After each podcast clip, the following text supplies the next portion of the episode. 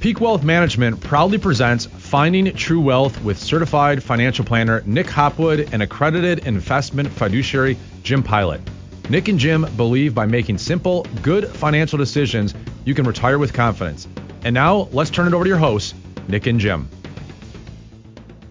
Welcome, everyone, to episode 69 of the Finding True Wealth podcast.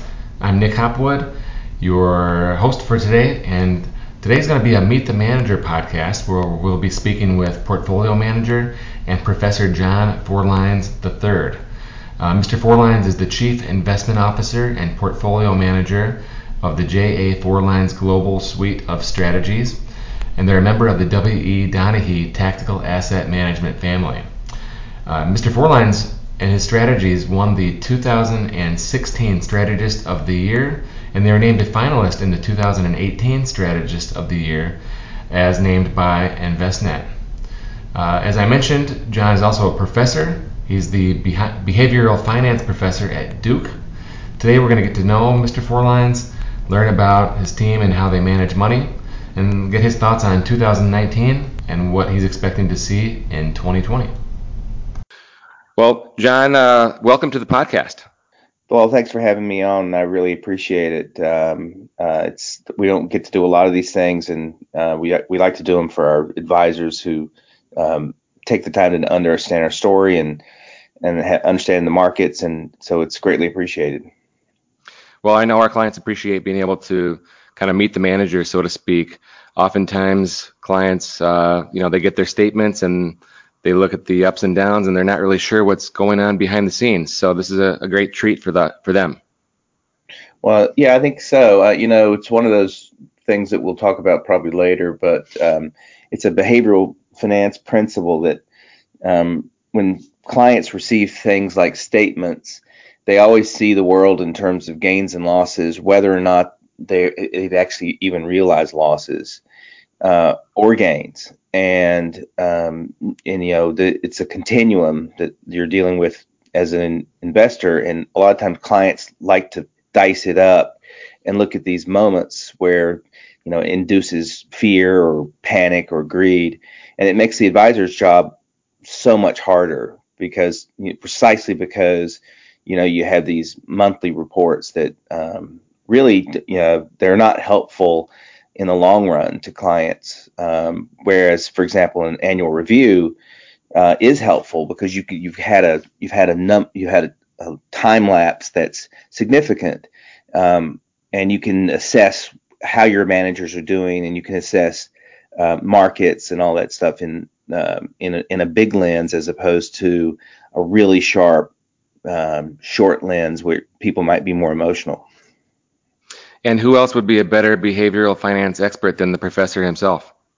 well, uh, I appreciate that. I mean, there's a few of us doing it. Um, you know, Professor Shiller up at uh, Yale has obviously has created his own um, sort of uh, price index.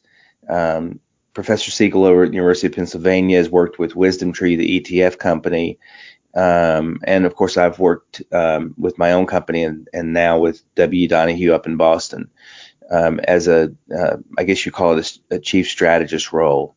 So there's a few of us out there um, um, who are actively engaged in the in the business side of things. Uh, there's all, also some others, but they're in more, I would call them more, um, uh, you know, fintech type uh, ventures. Like Dan Ariely's involved with um, at Duke. He's involved with Lemonade, which is the uh, online insurance company. Um, but there's a there's a good reason for behavioral finance principles to be used in finance generally, uh, all, all kinds of finance, and you know we we can talk about a couple of those things as we get going here. Yeah. So at Duke, uh, you have how many how many classes do you teach? So I teach four a year, two per semester. Um, they all have a behavioral finance, um, sort of a behavioral science backing to them.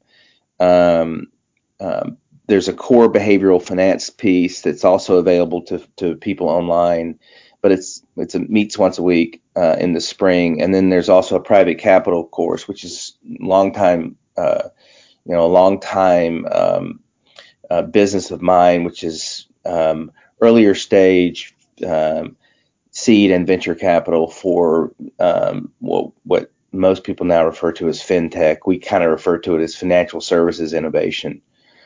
Um, so I teach that one. It's called private capital as well. Um, and then I have a, an interdisciplinary course which kind of plays on two of my undergraduate, uh, you know, undergraduate um, passions, which was, of course, economics and also English. Uh, and it's called Shakespeare and Markets, which is, sort of looks at um, behavioral science um, from an, a literary perspective, um, and combining that with current events. So, for example, you know, we'd study plays like The Tempest because it teaches um, that you know there's life is a lot more random and chaotic than most people um, uh, think. You know, for example, you and me are actually totally random because their parents probably met randomly. You know, that's 95% of the world who don't have arranged marriages are basically subject to random selection. So uh, it kind of starts there and then gets even more chaotic uh, as it goes along. And the truth is, very few people realize that you know how randomness and chaos play such a big role, and the Tempest is a great way to illustrate that. And so each one of the little blocks, um, you know, the framing of the course is is from the Shakespeare plays. There's about five of them, and and there's a big important you know behavioral science um, or macro lesson embedded in each one of them. So it's it's the one I do in the fall, and I could teach two sections of it total you know total of about 85 students a year which is all seniors and it's uh, and some graduate students so it's sort of it's very rewarding and it kind of feeds on the stuff i do for for business as well which is kind of exciting yeah you know i i would like to maybe sample one of those classes but you can you know i'll just skip the blue book and the final exam if that's okay with you well, I don't do final exams. I make them do projects. Like I make them do. They're they're seniors, so they're going out in the real world, and uh, they have to stand up on their feet and explain what they learned from the course and and and hone in on a specialized topic. So uh, you probably do pretty well at that. now, my cousin, my cousin Mary went to Duke. Uh, she was there back with Christian Laettner and Bobby Hurley and Grant Hill and those guys. And I went to Michigan and so we had the, the Fab Five during the same era. Of course, Duke had the better outcome, but fun times. And now you are on the Duke athletic board. And I got to say that Duke lost last week. That was kind of that kind of nasty. Yeah, you know, but that's the unpredictable nature of uh, sports, actually, and I think it's gotten even more so over time. The you know, college basketball has a particular problem, which is it's incredibly bifurcated, or even from even from a perception and reality standpoint. So there's the perception is that the top 100 players think they're pros immediately when they come out of high school. Um, and of course, there's only generally one, maybe two, who who are truly ready for that uh, amount of rigor.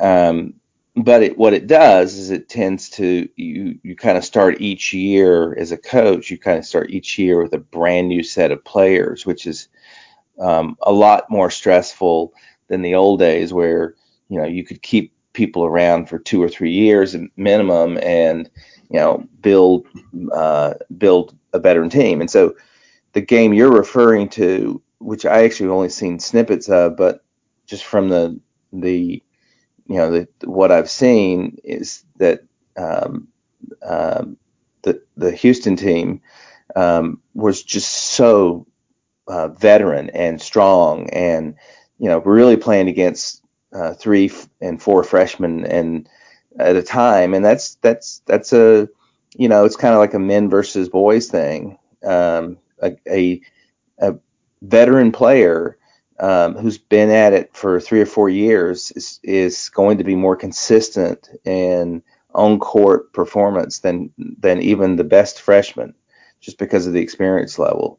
So, you know, um, hats off to Stephen F. Austin for pulling that off. And um, also, you, you have to understand, you know, that losses, especially early season losses, can be incredibly educating if you do, you know, if you learn from them. So that ha- yeah, hopefully you don't want to you don't want to be peaking in in November or December. it's best to take some bruises and some lumps and some beatings early on, and then peak yeah. in March and April, for sure. No, that kind of leads us to you know the idea that you want to keep your investment team together. For example, one yeah. of the things we do is you know I've been doing this now. It'll come up into 16 years now, and I had 16 years at J.P. Morgan before that, and and, and our team is really strong. We we constantly try to build it. Um, you know, just like just like um, the basketball coaches do. You try to bring in young people every year and uh, train them and and hopefully keep them. And that's I think what we've been kind of fortunate in doing that over you know over time. So you kind of consider yourself uh, like a credit macro specialist. Tell me what that means. Yeah. So um, credit macro is just simply that. Um, it's a it's a real it's a it's sort of a real what I call a real world model, and that is that you know ever since the dawn of capitalism, you've had a trade off between private, that is corporate uh, or private interest. So, so for example, way back in the day, you had these trading companies that were privately owned, but publicly sanctioned by governments. Well, similarly, now you have um, private corporations which are essentially under the regulatory regime of various governments. So, for example, if you're a bank in the United States, you're, you're governed by not only the Securities Exchange Commission, you're governed by the Federal Reserve Bank System, and a host of other types of regulatory authorities. So, um, the, the largest single trade-off if for us in looking at private corporations globally is the trade-off between um, what those private corporations do and what the public um, central banks provide in terms of liquidity and also rate um, uh, setting. So those that that's a big trade-off because you know typically where you have the big uh, market disruptions is when you have um, a illiquid uh, uh, environment that's characterized by restrictive rates. So that's what happens when you have uh, 2007, where you have um, the Fed setting rates really high and other central banks all over the uh, world doing the same thing. Uh, growth stops. Um, you know, corporations stop investing, and suddenly you're in a recession, and you have stop major stock market correction. And and like 2008, sometimes you also have other bad things that go along with that. But that trade off can be measured pretty uh, simply. And the way we do it is there's two critical measures. You look at the creation of private credit rel- relative to uh, GDP in each one of the big central bank regions, and there's only really four of them. And then you do the same thing, um, you know, with uh, um, non-financial leverage relative to GDP. And those are really, really high indicators. People always say, well, you know, what's the best in recession indicator? Well, it sure isn't the inverted real, you know, yield curve that everybody talks about, which has a really spotty track record. But generally speaking, if you go back to the 40s, looking carefully at that credit, private credit public authority trade off is a really good way to do it. And it's worked worked very well for us over the, you know, last 16, 17 years as well. So if you can kind of give us your thoughts uh, for 2019 as it's coming to a close, what what do you think have been the main drivers of the markets this year and the good things and the bad things?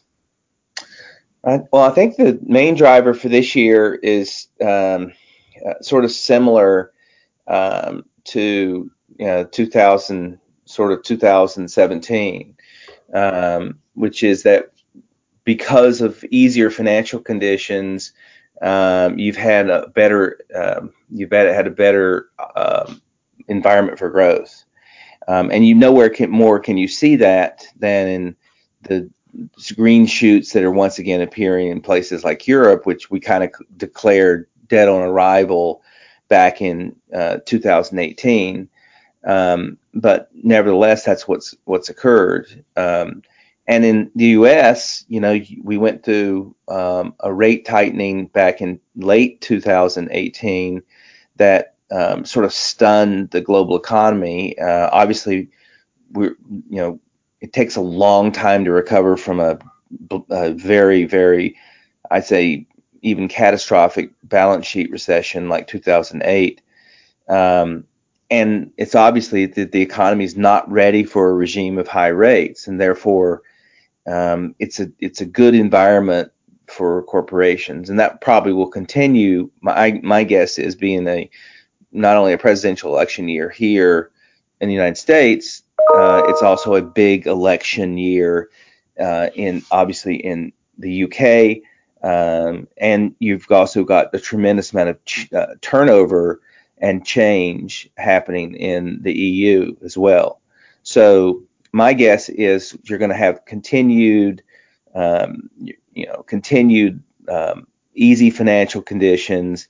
Um, and as long as the, I think the political economy stuff stays, um, stays under, you know, I guess you'd call it under control. Um, and mainly there, I'm referring to things like wars and stuff like that. Um, I I think we're in pretty good shape for next year. Um, and and and you know, I guess the way we look at it is, well, every month we kind of you know we meet and talk about it, and do we and we always ask our questions: Do we make, have to make changes? I think we had to make make fewer ones this year, and hopefully next year. My guess is we'll probably have to make a few more, just because, again, those political economy things will bubble up and probably cause some concern. But over the over the course of the year, I don't think I don't see the big bogey happening, which is what most people should be afraid of, and of course we are too, uh, which is which is the, a global recession. And that's kind of reflected in the way we look at a, our current house view, which is you know we're not in recession, and for the most part, um, stocks, equities all over the world are cheaper than bonds. Um, and I may, may add, you know, that a lot of people have this notion in their head that um, bonds are safer than equities. There, there's, you know, historically, there are many times where that's not even the case. Um, and this is certainly one of them. If you look at the last rolling on, you know, for three years, the uh, the 20-year Treasury, the supposedly one of the safest quote, quote unquote safest securities in the whole world, has had more volatility than the you know the, the global stock market index, which is pretty amazing when you think about it. But again, that's um, that's uh, um, a signal that there's really easy financial conditions, that rates being low, um, um that um, and every time you have these political economy disruptions, bonds will go up, and then when it settles down, they go back down to sort of where they should be, uh, which reflects kind of a steady state, fragmented, low growth environment. That's that's the that's the world we're in. Um, so that's why we favor, you know, quality equities. We we favor um, value where you can we call value where you can get it, which is you know hard sometimes when um, equities stay favored over bonds for a while, but nevertheless, I think it's still there. Um, and then we're just real cautious on fixed income just because um, you don't have to, you know, if you think about it, uh, you don't really have to stretch for yield. Uh, and where you can stretch for yield, often it's, for example, in things like uh, uh blue chip stocks. You know, you can get you can get really, really good, high quality European companies in you know places like Switzerland and, um, the UK and and and France and Germany for that have five and a half, six percent yields on them. So it's almost like, uh, gee, that's not a bad place to wait because all the risk is premiums already built into them. Yeah, that's a heck of a yield. You know, a lot of people are talking about potential earnings recession and the low GD, the stubbornly low GDP rates. Now, how can we get traditional stock market like returns in that kind of environment? Is it does it have to be an expanding PE multiple? Uh, it's gonna it's gonna have to be uh, yeah, it's gonna have to be that, but it's also gonna have to be um, uh, a what I call a continue rolling over of, of, of improved corporate earnings. So it, I think what what's characterized the the world equity market since say 2000, really since 2014, is you've had a lot more emphasis on certain sectors doing well or certain regions doing well than we used to. In the old days, you'd have, okay, rates are low, um, all everybody's doing well, all sectors are on go, except perhaps maybe the the most offensive ones, you know, like utilities or consumer staples. But nowadays, you could have a rolling, you could even have a rolling recession in sectors or regions. Perfect example is in 2015, all of emerging markets are in recession because China's in recession, and um, and then uh, you had a recession in commodities. So being able to avoid those areas as a manager is a really important thing to kind of look look at the market and see where you didn't want to be. Is sometimes you get, I, always argue, sometimes you get paid as a manager for not being in places where you shouldn't be more even than say a good idea where you can make money because you got there before other people did. That's probably a harder mm-hmm. thing to do.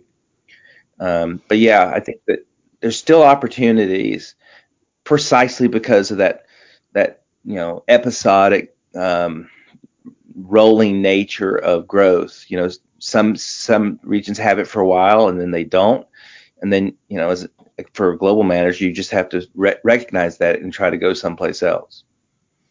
So back to your house view outlook, it sounded like you said that you kind of like uh, value more than growth right now.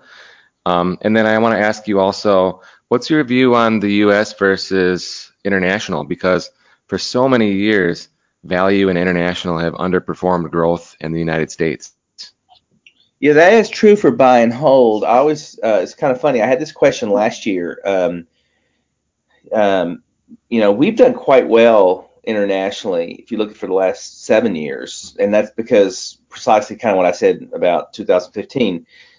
We there are times where we had have had in the last seven years we've had no exposures to international, um, based again, you know, back to that credit macro theme that I talked about, where you know uh, for a while there were there wasn't a lot of liquidity in some of those markets, and there's no reason you know for us to be there. Um, but now I think two things. I think one, we we're focusing more on quality. Uh, that's that's probably you know 25% of our whole equity portfolio, both you know in, in Europe, uh, internationally, and also in U.S.